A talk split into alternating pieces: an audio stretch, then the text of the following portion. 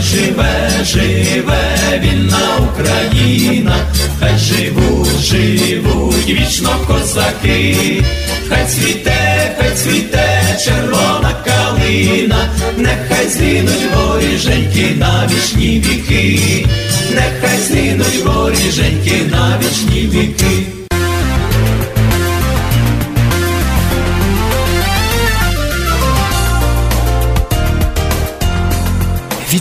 Вітаю і ще раз вітаю, дорогі наші радіослухачі, дорогі наші друзі, дорогі наші знайомі і взагалі дорога наша українська родина, які сьогодні зібралися біля своїх приймачів, кожен у своїх домівках, можливо, хтось в когось є в гостях.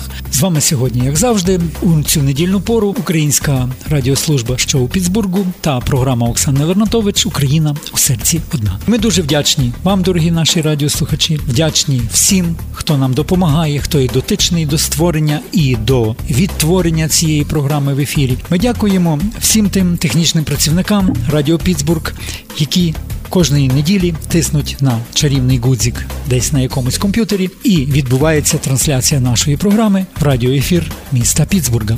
Тож я запрошую пані Оксану до мікрофону. Будь ласка. Доброго недільного липневого дня, шановні радіослухачі. Гарного настрою ми сьогодні спробуємо подарувати. З вами Зиновій Левковський та Оксана Лернатович. У Пенсільванії в кемпусі Кобзарська-Січ бувся концерт. Кобзарська-Січ традиційно щороку збирає бандуристів, викладачі вчать юних талантів грі на бандурі. Багато дітей оздоровилися в кемпусі бандуристів. Зараз маємо нагоду послухати деякі композиції з концерту «Кобзарська Січ». А заспівають нам Таня та Олег Махлань.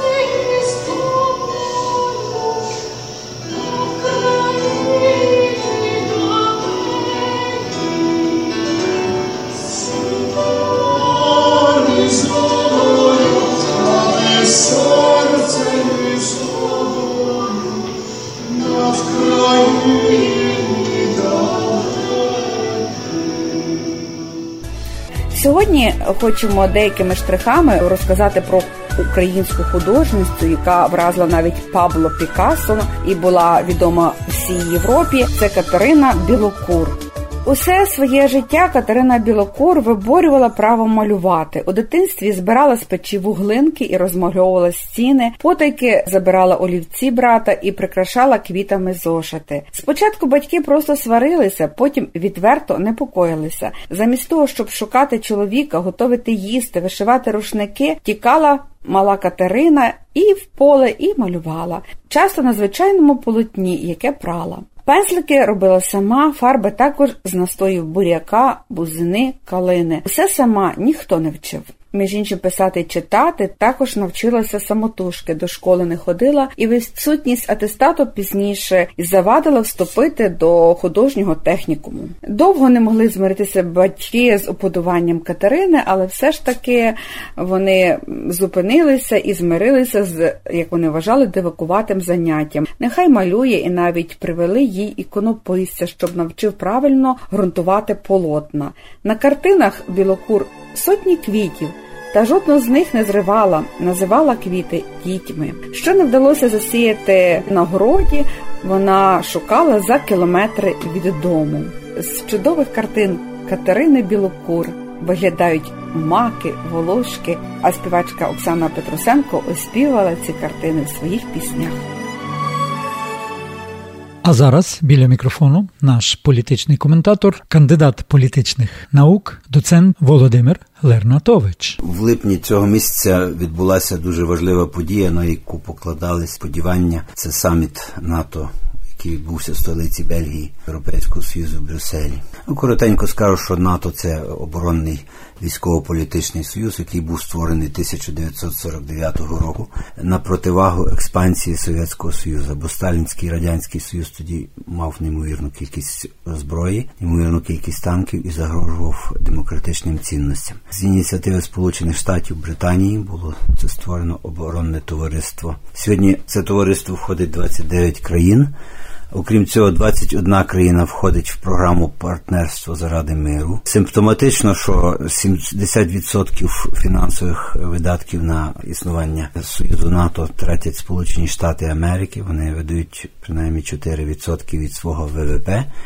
І тому Трамп, який сьогодні є як головний шоумен-політик світу, за ним слідкують не тільки найавторитетніші світові видання, а Твіттер Трампа сьогодні стає головним, напевно, медійним ресурсом світу, далеко випередивши New York Times чи Washington Post, чи інші поважні інформаційні ресурси, наприклад, BBC. Трамп зустрівся в перший день саміту з Єном Столтенбергом. За круглим столом зустрічі тет-а-тет він вичитав Єну Столтенбергу за Німеччину, яка прагне поєднати свої фінансові інтереси і ігнорує інтереси блоку НАТО, бо Німеччина не виплачує навіть 2% від свого ВВП, а «Північний потік 2», на який так акцентується зараз у світових медіа, це дуже вигідний для Німеччини, але дуже невигідний для України і для Сполучених Штатів ресурс, бо це першочергово політичний ресурс, яким Путін намагається правити свою політику в Європі.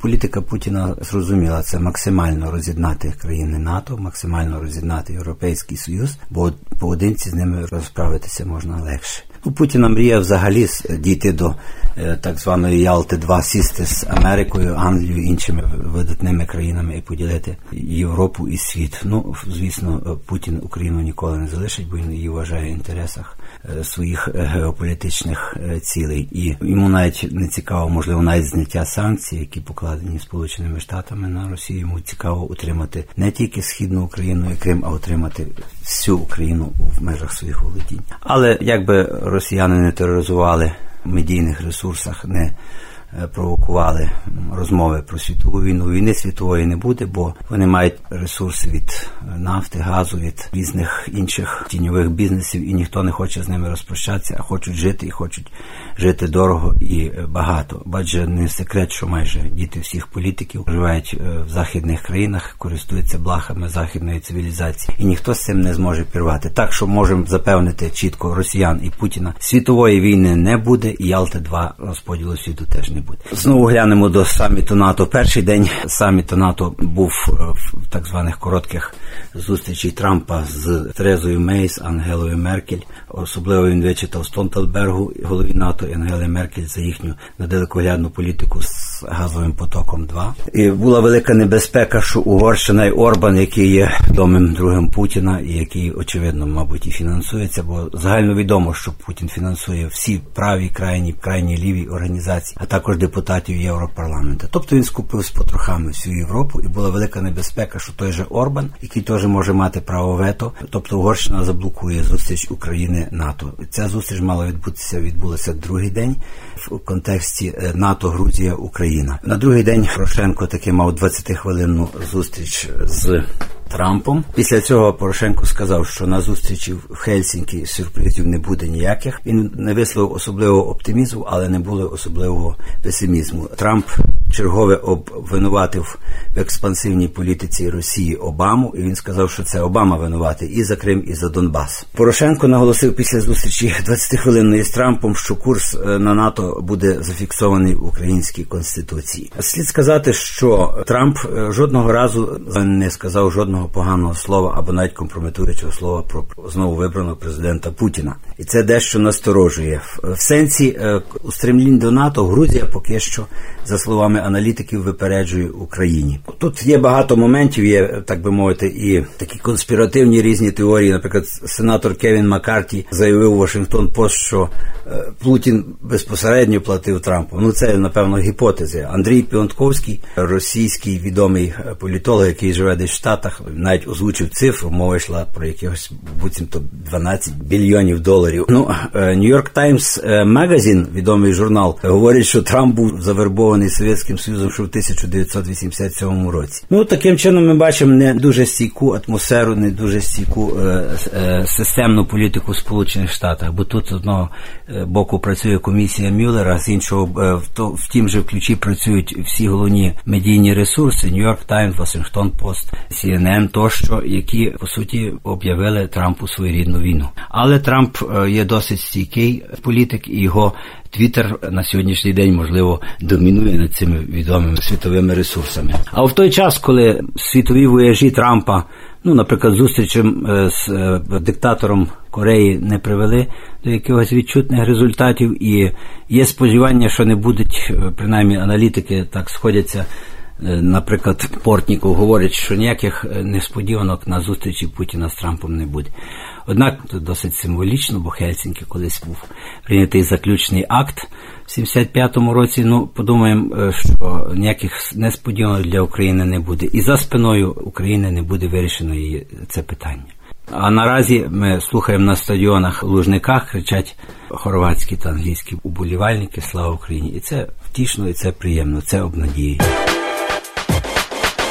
Це був політичний коментатор нашої програми Володимир Лернатович.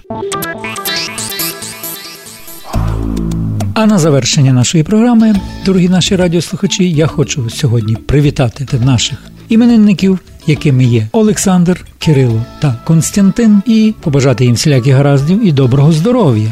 А також хочу нагадати про деякі важливі історичні події, які відбулися у різні роки, але тільки 22 липня. У 1819 році, 22 липня, відбулася прем'єра вистави Івана Котляревського «Наталка Полтавка». У 1960 році Куба націоналізувала всі цукрові заводи, що належали Сполученим Штатам Америки. У 1983 році американець Дік Сміт першим облетів землю на гвинтокрилі. Саме 22 липня у 1854 році народилася Заньковецька Марія, українська акторка. У 1946 році, 22 липня, народилася всесвітньо відома французька співачка Мірей Матьє. Також хочу нагадати, шановні радіослухачі, що нас можна почути кожної неділі пополудню за 15:02 у Пітсбургу на частоті 96,5 FM, а також на частоті 73 AM. І не забувайте, що на дворі спека, літо. Не забувайте про хороший відпочинок, про хороші враження, про хороші поїздки по світу, по теплих і холодних краях. А ми завжди будемо у думках разом з вами. А це програма «Україна у серці одна» під проводом заслуженої журналістки України Оксани Лернатович. Бувайте нам здорові, почуємось. Літо, літо, я поїду на край світу, заберу тебе з собою все одно. Не кажи, що сонце, море, теплий вітер, це не те, що ми хотіли так давно.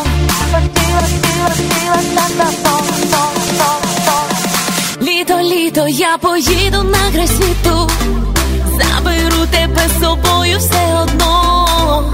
Не кажи, що сонце, море,